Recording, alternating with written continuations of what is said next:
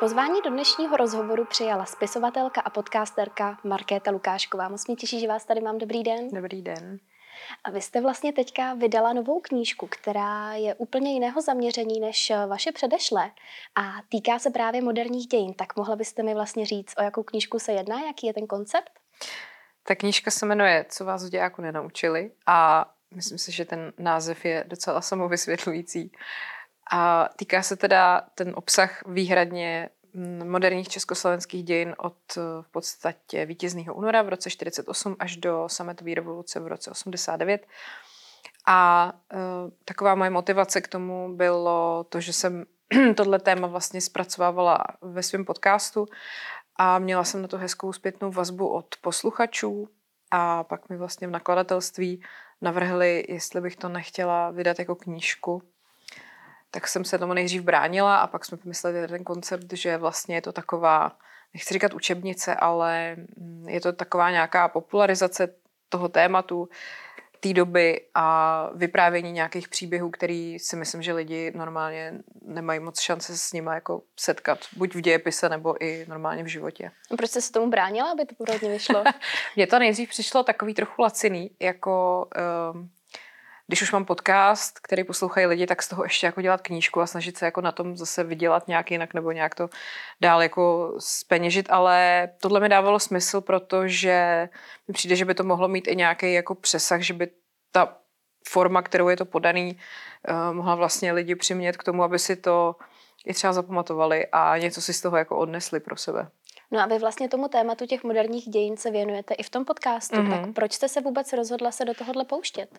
No, to byl takový experiment. Já jsem tam vyprávěla lecos, že jo, protože se to jmenuje příběh, který se opravdu stal, tak do toho fakt jako vlastně se dá schovat úplně cokoliv. A pak jsem jednou, myslím, že bylo výročí Mnichovské dohody, tak jsem zkusila mluvit o tom, o vlastně verzi toho, jak to s ní bylo takový neúplně známý.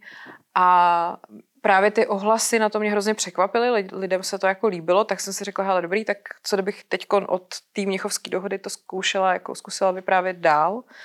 No a fungovalo to, no. A i vlastně jako pro mě to bylo fajn, protože sice to není tak, že bych o těch dějinách nic nevěděla, ale bavilo mě hledat si ty příběhy z té doby a nějakým způsobem si to dávat i sobě do kontextu.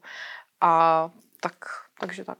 A jak dlouho to vlastně trvalo dát tuhletu knížku dohromady? No, ono to má takový dvě části. Vlastně ta jedna je vyloženě jenom převyprávění něčeho, co není tak těžko dohledatelný. To jsou prostě za prvý teda dějiny té doby, co se skutečně stalo, já nevím, v politice a tak dále. A pak tam jsou příběhy z té doby a to jsou třeba nějaký jako větší havárie, já nevím, letadel nebo nějaký únosy třeba dopravních prostředků, co dělali lidi pro to, aby se dostali jako na západ. A nebo třeba pán, který šel na slovenský ministerstvo spravedlnosti s bombou v tašce a tam se jako chtěl odpálit, protože mu přiznali nízký invalidní důchod. Takže takový různý příběhy, který v tehdejším tisku vlastně nějak jako nikdo nepsal, protože by to kazilo image toho režimu. Pak jsou tam příběhy i jako ze sportu, protože tehdy prostě politika do sportu jako velmi patřila, takže jak v 50. letech československý hokejisti všichni byli vlastně zavřený a jak se dopovalo v 70. letech a tak dále, tak dále. No a pak je tam taková druhá část a to jsou rozhovory s pamětníkama. A to jsem vlastně vyzvala svoje posluchače, aby mi dali tipy a kontakty na svoje babičky, dědečky, o kterých si myslím, že mají jako nějaký zajímavý příběh, který by mohli vyprávět. A z těch jsem vybrala 8 a za nima jsem jela a s těma jsem si povídala a výsledek je v té knížce. A kolik lidí se vám takhle ozvalo, že by vám dohodili babičku nebo dědečka? Já myslím, pár desítek jich bylo a oni mi jenom tak nastínili nějaký ten příběh, co ta babička, dědeček jako za sebou mají a já jsem tak jako intuitivně si vybrala a musím říct, že nakonec ten výsledný mix je dobrý, protože jsou to lidi, vlastně tam jsou 2 z Vysočiny, 2 z Jižních Čech, 2 ze Středních Čech, tak se mi to hezky jako i rozdělilo geograficky a jsou tam 4 ženy, 4 muži a každý teda z nich má opravdu úplně jako jiný zážitky z té doby a jedna paní třeba je přímá svědkyně číhošského zázraku, což bylo vlastně to, kdy kazatel Toufar v kostele kázal, za ním se rozhoupal křížek a komunisti ho potom vlastně sebrali, zavřeli, umočili, protože ho obvinili z toho, že to udělal on, ale on to nebyl. Nicméně tato paní tam jako malá holčička na tom kázání byla a viděla to, ten zázrak. Takže to bylo strašně zajímavé si s ní o tom povídat. A pak je tam pán, který znal pohraniční převaděče, který vlastně se snažili lidem pomoct utéct za hranice. A pak je tam třeba pán, který byl v lidových milicích, takže ten zase to měl naopak, jako, že mu v tom režimu bylo dobře. Takže prostě je to hodně různý. No a vlastně je tam nějaký příběh, který vás vyloženě dostal, ať už v pozitivním nebo v negativním slova smyslu? Jako v pozitivním slova smyslu mě hrozně baví, tam jsou spíš takové jenom zmínky o lidech, kterým se podařilo uprchnout různýma bizarníma způsobama. Někdy v 50. letech to byl takzvaný tank svobody, kdy prostě vlastně pán našel v lese obrněný transportér, který tam zůstal ještě z druhé světové války. Dotáhnul ho domů, dělal, že ho má na tahání dřeva z lesa, ale pak do něj prostě naskládal celou rodinu a přejeli hranice a utekli. Takže to jsou prostě úplně, to jsou přesně takový ty příběhy, že si člověk říká, že to není možné, že se to opravdu stalo. Negativně samozřejmě všechny třeba akce STB, který tehdy STB z různých důvodů spouštěla, třeba akce Neptun, kdy oni jako nafingovali, že na dně jednoho jezera na Šumavě našli bednu s nacistickýma dokumentama, aby vlastně očernili nějaký tehdy současný politiky v Německu a nařkli z toho, že jsou to bývalí nacisti, aby jako nějakým způsobem rozklížili ten režim. To bylo celý vymyšlený, ale tehdy jim to samozřejmě všichni jako sežrali. Televize to odvysílala, psalo se o tom všude po celé Evropě. Až po třeba 10 letech se ukázalo, že to prostě vůbec nebyla pravda. Takže to spíš jako tohleto, jak ta propaganda neuvěřitelně byla rozrostlá úplně jako do všech vlastně oblastí života.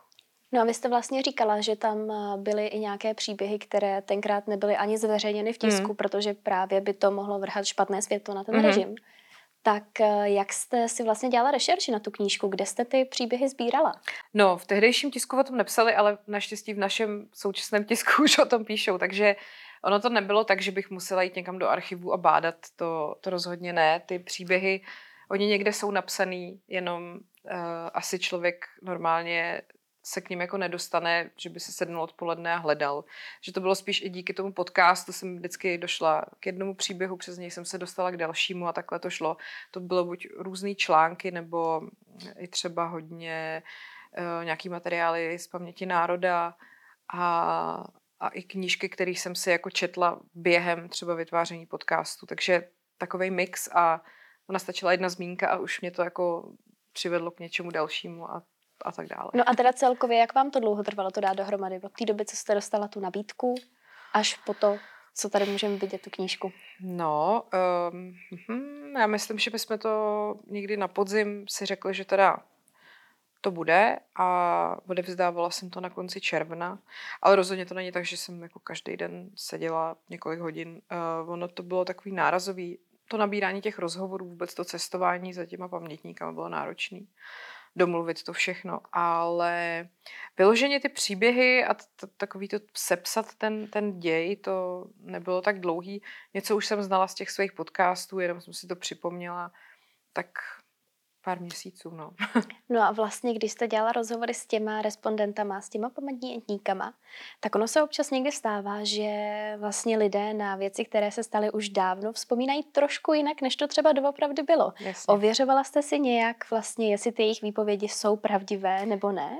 Já jsem, i proto je tohle vlastně jenom takový doplněk, není to jako hlavní část té knížky, právě kvůli tomu, že ta takzvaná orální historie se bere jako ne úplně jako vypovídající pravdivá. Ale já jsem hlavně chtěla jako nějakým způsobem nastínit tu atmosféru té doby a to si myslím, že ty lidi jako dokážou člověku předat, i když ty vzpomínky nejsou úplně přesně třeba tak, jak to přesně bylo. A plus tam u některých těch rozhovorů, kde ty lidi o něčem mluví, tak tam mám takový jako svoje doplnění, kde uvádím kontext, co vlastně o co šlo. Takže když tam paní vzpomíná na to, jak v 68. stála na tehdy dneska evropský, tehdy se to, myslím, to byla Leninova třída, tak a že prostě tanky tam ničily novej asfalt, tak to jako ji nechám vyprávět a nepotřebuju k tomu jako nic dodávat. Když tam někdo vypráví právě o tom převaděči přes hranice o králi Šumavy, tak tam k tomu doplňuju, jak to tehdy doopravdy bylo. No. Takže je to různý. Vy se vlastně těm moderním dějinám věnujete už dlouhodobě, ale nedá se úplně 100% říct, že moderním dějinám by se věnovalo české školství. No. Tak jakou vy máte třeba zkušenost s výukou moderních dějin z dob svých studií? Já si pamatuju, že vlastně vždycky v tom dějepise se to bralo teda úplně od začátku, jeli jsme nějakou tu Mezopotámii a tak dále a skončilo se druhou světovou válkou. To, co bylo potom, se většinou tak rychle prolítlo, protože už byl konec roku a moc už prostě jsme nestíhali. A pak se to jelo třeba znova a zase od začátku a třeba podrobněji, ale znova jsme skončili. Nebo pak jsme to projeli fakt tak jako takový ty základy, 68. rok, normalizace, převrat. A co jsem se ptala lidí ve svém okolí, všichni mají tu zkušenost stejnou ze školy a proto spousta lidí, co jako zjistila, že tady tohleto mám vydávat, tak z toho byli jako nadšený, že tak my si to konečně jako urovnáme, jak tam ty jednotlivé věci šly za sebou a tak. Na druhou stranu dneska, když jsem byla s tou knížkou v jednom pořadu, tak mi pak psala jedna paní na Instagramu, že učí ve škole a není pravda, že se tohle neučí a že lžu do televize a že to prostě tak není. Tak nevím, já jsem se zatím nesetkala s někým, kdo by mi řekl, jo, my jsme to ve škole probírali všechno a vlastně nepotřebuju nic jako doplnit. No moje zkušenost je teda taky velmi podobná, že vlastně k moderním dějinám jsem se dostala až v semináři k dějepisu, který vlastně byl jako nadstavbový, takže jinak bych se k tomu asi vůbec nedostala a přesně se taky vždycky končilo u té druhé světové války. A vlastně, co si myslíte, jak by se to dalo zlepšit? Učit to pospátku nebo nějak ty moderní dějiny více zařadit, protože přece jenom ačkoliv se to na těch školách tolik nevyučuje, tak právě třeba při přijímacích zkouškách na vysoké školy, když je tam nějaká historie, tak je to většinou přesně tahleta moderní. Tak jak si myslíte, že by se to dalo změnit? No, já bych prostě takhle, jako já nejsem pedagog, nejsem historik, jsem jenom prostý vypravěč. Takže já jenom z té pozice člověka, který tohle nějakou dobu dělá a má ty ohlasy od lidí, ať už od posluchačů nebo od čtenářů, který prostě mi píšou, že buď oni jako studenti nebo oni jako dokonce i pedagogové by chtěli tohle třeba dát jako dětem, nebo rodiče, který mi píšou, že třeba to pouští dětem ten podcast, když tam jsou ty epizody o tom dějáku.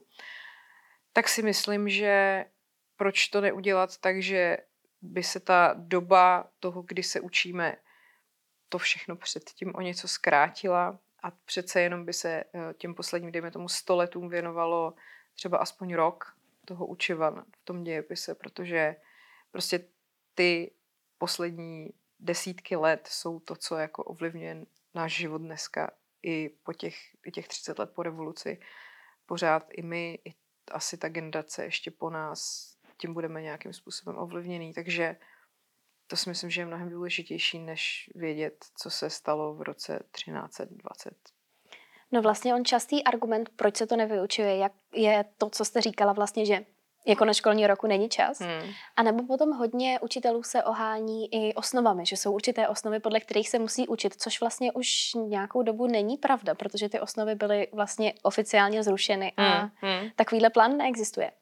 Tak proč si myslíte, že vlastně těm moderním dějinám se ten prostor nedává? Protože vlastně i z toho logického hlediska opravdu je pro nás asi důležitější vědět, co se dělo v naší zemi nebo i vlastně v okolních státech, nevím, 100 let zpátky, než co se dělo vlastně během pravěku, což je takový všechno abstraktní. No, já jsem ještě přemýšlela nad variantou, že třeba se to neučí, protože to není tak dávno a že přece jenom ta historie potřebuje trošku odstup a nějakou, aby ten pohled na to byl správnej, řekněme objektivní, spíš vyvážený. Ale teď jsem byla vlastně vyvedená z omylu v tomhle, když jsem se viděla se svým dějepisářem z gymnázia po prostě asi 15 letech. A o tomhle jsme se přesně bavili a on mi říkal, že ne, že rozhodně tady ta doba do roku 89 je jako uzavřená, tam je to jasný, tam už není jako o čem spekulovat, to se prostě dá vykládat naprosto jako bez nějakého zaváhání. Problematický může být třeba už něco v 90. letech po roce 2000, kdy ještě teď se třeba stane, že něco, co bylo v těch 90. letech, máme pocit, že to bylo nějak, tak ještě dneska se může stát, že zjistíme, že to bylo trošku jinak.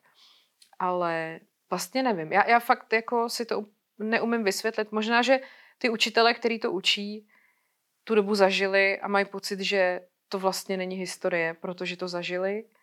Možná prostě mají pocit, že to ještě není jako k tomu to někoho učit. Těžko říct, fakt nevím. No a vlastně českému školství obecně se vytýká, že je takové někdy zastaralé, zkostnatělé. Tak pokud by se ty moderní dějiny měly vyučovat, měly by se vyučovat víc interaktivně, aby to nebylo přesně jenom takové strohé vyprávění, memorování nějakých faktů? Rozhodně. Já si myslím, že obecně člověk se naučí o nějaký době mnohem víc, třeba jenom tím, že se podívá na dobře udělaný film, který je o té době. Uvidí prostě tu atmosféru, to, jak lidi vypadali, jak se oblíkali, jak se chovali, co dělali. Dá mu to víc prostě než memorování nějakých dat. A pak samozřejmě skrz ty příběhy, protože si myslím, že když já budu vyprávět příběh o tom, jak lidi byli tak zoufalí v té době, že byli schopní třeba 3 bratranci, to je tam taky jeden příběh, který prostě ukradli autobus plný jako dětí, který byly z gymnázia na zájezdu a přejeli s ním, nebo chtěli s ním před hranice, nedopadlo to vůbec dobře pro někoho z nich. Tak to podle mě řekne o té době mnohem víc, než opět nějaký prostě výčet nějakých dat a nějakých jako rádoby důležitých událostí. A potom si myslím, že obecně jako takový to, že je zbytečný to těm dětem podávat takovým tím jazykem toho historika, nebo jak to říct. Prostě pojďme to vyprávět tak nějak jako normálně, jako kamarád u piva. Myslím si, že to potom tomu člověku utkví jako mnohem víc. No. Co se vlastně můžeme naučit a převzít si z toho, že se budeme zajímat o moderní dějiny? No tak třeba už jenom to, co teď vidíme na Ukrajině, to, jak tam na začátku Putin vyvolával nějaký ty dílčí jako spory nebo malý, jako řekněme, bitvy, tak byl vlastně jako úplně stejný styl, jakým se začínalo válčit za druhé světové války. Třeba to byla, jak se to jmenuje, Vysílačka v Glivici, nebo Katynský masakr, když vám prostě takový to, budeme tvrdit, že to udělali oni, ve skutečnosti jsme to udělali my a tím popudíme toho protivníka, aby, tak to, jakoby ty metody jsou pořád stejný, že jo, to se jako nemění, až je to děsivý, jak to všechno prostě funguje úplně stejně a minimálně si z toho člověk může vzít po naučení a ví jako v úvozovkách, co má čekat, nebo myslím si, že lidi se nemění, i ty dějiny furt jdou v takových smyčkách. Mě hrozně vlastně pobavilo, když jsem dělala epizodu do podcastu o začátcích očkování, kde jsem došla k antivaxerům 150 let zpátky. Oni dělali úplně to samé, jako dělají lidi dneska. Měli úplně stejný názory, úplně stejný námitky proti tomu očkování. Akorát neměli sociální sítě a měli noviny a letáky, ale jinak to prostě vypadlo úplně stejně. Jakože máme pocit, že tady se děje něco nového. Ne, prostě všechno už se jako stalo jednou. No a vlastně bavili jsme se teda o tom, že ta výuka v tom školství těch moderních dějin není třeba úplně ideální, ale obecně, jaký si myslíte, že má česká společnost vztah a znalost moderních dějin? No, Češi prej mají rádi dějiny, jsem teďka někde slyšela nebo četla. Mně připadá zajímavý, že my velmi jako nostalgicky, sentimentálně vzpomínáme na tu dobu totalitní skrz spoustu filmů, jako jsou Pelíšky a podobně. Pelíšky zná každej. Myslím si, že ten film je skvělej, ale zároveň to trošku svádí k tomu si tu dobu tak nějak tak jako lakovat na růžovo malinko. A přijde mi zvláštní, že tady je ten vlastně jako kontrast mezi tím, jak my teda máme rádi tyhle ty filmy a tady to stvárnění té doby versus to, že vlastně o té době toho tolik nevíme a máme to jenom v takových těch jako zvláštních jako symbolech, nebo jak to říct, no, že taková ta hlubší znalost toho kontextu jako mezi těma lidma si myslím, že moc není, no. No a není tady to právě u těch novodobých dějin, ale i u těch starších obecně problém, že lidi mají velkou tendenci si ty věci vždycky tak jako romantizovat. To si myslím, že u kterého třeba historického období v českých nebo v československých dějinách se tohle hodně děje, je první republika. Mm-hmm. Že tu má každý vlastně vykreslenou tak, že to bylo přesně ten Masaryk a všechno krásné a konečně jsme samostatný stát, ale vlastně, když se na to člověk podívá víc zblízka, tak ta doba nebyla zas až tak růžová a jednoduchá. Tak není tohleto třeba obecně problém povídání nebo výkladu dějin, že máme potřebu to brát tak povrchově, že vlastně z toho vymizí tady ty hluboké příběhy, které třeba nemusely být až tak pozitivní. No a ono totiž, to určitě není jenom problém Čechů a není to jenom problém jako moderních dějin. Mě hrozně pobavilo, když teď někdo dával fotky, někam na Twitter dával fotky článků na téma, jakože děti dneska jsou o dost slabší, než jako bejvaly, nebo o dost jako takový víc jako z cukru. A teď to byl ten samý titulek z roku 1910, 1920, 1930 a vlastně pořád to samý. Takže my vždycky máme pocit, že teď to není takový, jaký by to mohlo být a vlastně dřív bylo líp a to prostě bude asi v lidský povaze obecně. Romantizujeme si to, protože prostě samozřejmě babička vzpomíná na svoje mládí, že to bylo skvělý, protože ale byla mladá, ne, protože ten režim byl skvělý, že jo. A myslím si, že právě úkolem ne mě, ale spíš historiků a třeba i učitelů, aby podávali autentický obrázek té doby, jaká byla, a ne tu zromantizovanou nějakou okleštěnou takovou pseudorealitu. Ale jako já myslím, že vlastně je tady ta ještě druhá linka a to je, že jak si nějakou dobu idealizujeme, mm-hmm. tak naopak je i doba, která objektivně je špatná, třeba druhá světová válka. A máme zase tu tendenci vidět to, že všechno bylo černý, vošklivý, nic hezkýho se nedělo. A vlastně to mám pocit, že se teď i odráží v dnešní době, kdy máme teda válku jako na evropském kontinentě po nějaké delší časové době. A vlastně spousta lidí se diví, jak to, že ten život je v rámci možností až takhle normální, protože mm-hmm. všichni jsme měli asi tu představu, že mm-hmm. druhá světová válka, tak všichni byli jenom v krytu, schovávali se před bombama, byli všichni v zákopech, ale vlastně už je tam potom ta druhá linka těch lidí, kteří opravdu i během té války asi zažívali šťastné momenty, taky se seznámili, zamilovali mm-hmm. se, měli děti, dařilo se jim třeba i právě v téhleté smutné době, tak jsou vlastně ty příběhy i ty pozitivní, které by se daly vyprávět o té třeba špatné době, něco, co by se do té výuky mělo zařadit, aby jsme to neviděli všechno tak černobíle? Jo, o tom černobílém přesně jsem taky přemýšlela, když jsem to psala. A myslím si, že tam právě to dobře ilustrujou ty příběhy těch pamětníků. Já jsem tam k tomu i psala takovou svoji poznámku, kdy člověk potom s těma lidma sedí, nechá si od nich vyprávět ten jejich život. A vlastně dojde k tomu, že nemůže nikoho jen tak šmahem odsoudit, přesně si říct, ten byl špatný, ten byl dobrý, protože byl ve straně, nebyl ve straně, kolaboroval s režimem nebo ne. Protože ty lidi se prostě do té doby narodili a oni se snažili v rámci možností žít ten život tak nějak nejlíp, jak mohli. A chápu, že ne každý chtěl obětovat svůj život pro nějaký vyšší dobro, možná. A to je naprosto vlastně legitimní. Blbý je, že těch lidí se pak takhle sešlo třeba 8 milionů a to už holt ten režim jako využil. Ale prostě tam i z těch vyprávění je vlastně, jsem ráda, že je vidět, že se nedá o nikom z nich říct, ten byl špatný nebo ten byl dobrý. Oni prostě žili tak, jak mohli a holt to někdy znamenalo, že v práci vstoupili do strany, znamenalo to, že se nevyjadřovali k tomu, když se mohlo něco podepsat a podobně. Prostě a je to zase spojené s jejich rodinama, s osudama těch lidí okolo nich, co si mohli dovolit udělat, komu by to ublížilo. A ta druhá světová válka třeba mně přijde, že my si to úplně až fetišizujeme. Já třeba teď jsem natáčela rozhovor s historičkou, která dělá vlastně výzkum ohledně žen československých, který byl zavřený v Ravensbrücku během druhé světové války a ukradli jim jako děti na převýchovu do Německa a tak. A bavili jsme se o tom, jak je úplně úchylný, jak prostě dneska je strašně třeba knížek beletrie jako s Osvětimi, všechno prostě Tater s Osvětimi, zdravotní sestra s Osvětimi, Švadlina s Osvětimi, všichni jsou s Osvětimi. Těch příběhů je mraky, přitom jsou vymyšlený a zapomíná se na ty reální. A my přesně potom už máme jenom takový to druhá světová válka rovnalo se prostě koncentrák, Hitler, tečka.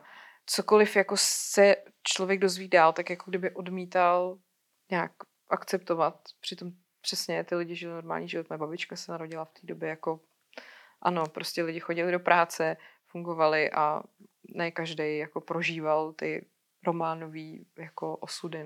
No a vy vlastně máte podcast, Příběh, který se opravdu stal, kde se věnujete příběhům jak z moderních dějin, tak celkově z historie, ale i vlastně ze současnosti, příběhům obecně. A kdybyste měla říct vlastně z nějakých moderních dějin, světových a i československých, máte nějaký oblíbený příběh, který máte pocit, že se o něm moc nemluví, ale přijde vám to fakt zajímavý? Obecně teď jsem natáčela takovou sérii o ženách právě, neznámé hrdinky jsem to pojmenovala, o ženách, které udělali ve svém životě něco fakt jako zajímavého, hrdinského a vlastně se o tom moc jako do dneška neví, nemluví. Jedna z nich, Božena Hauserová se jmenovala, byla to teda původem Češka, která se stala právě za druhé světové války americkou špionkou, protože oni se odstěhovali za rodičem do Ameriky, ona získala tam občanství. Dostala, nebo pak se začala jmenovat Barbara Lors a vlastně přímo jako ovlivňovala informace, které se dostávaly k Hitlerovi. Dostala teď snad nejvyšší jako vyznamenání od americké armády, který vůbec lze dostat. Prostě opravdu hrdinka, jako zajímavá osoba. Myslím si, že tady o ní nikdo nikdy neslyšel. No a kdybyste měla doporučit někomu, kdo se o moderní dějiny zajímá, nebo by se chtěl dozvědět více, nějakou knížku nebo film, samozřejmě kromě teda tady vaší knížky, Co vás v dějáku nenaučili, která vyjde 22. září, tak nějaké tipy na filmy, knihy, seriály, které byste doporučila třeba mladým lidem, kteří se v tomhle chtějí dovzdělat? Já obecně mám moc ráda, co dělá Jiří Padevět, to je vlastně... To se mi taky ještě navíc líbí, že on vlastně taky není jako historik, on je vlastně taky člověk, který to začal dělat, dá se říct, jako ze zájmu, že se tou historií začal zabývat. Je to šéf nakladatelství Akademie a myslím, že na... kde on to má? Na streamu? Nebo... No... má svůj pořad. Takový kratší videa, kde... osvětluje různý jako dějinné události a teď si nemůžu vzpomenout ten název, jak se to jmenuje. Mě třeba ještě kdysi, a to už asi ani neaktualizuju, moc bavilo, to se jmenovalo Slavné dny, to určitě bylo na streamu, to dělal Pavel Zuna a to bylo skvělý. To byly jako tak stručně vysvětlené nějaké důležité události z onoho dne, který zrovna jako se tam probíral. To by mi přišlo třeba jako skvělý jako formát prostě do školy, takhle to těm dětem jako pouštět a člověk si toho zapamatuje mnohem víc.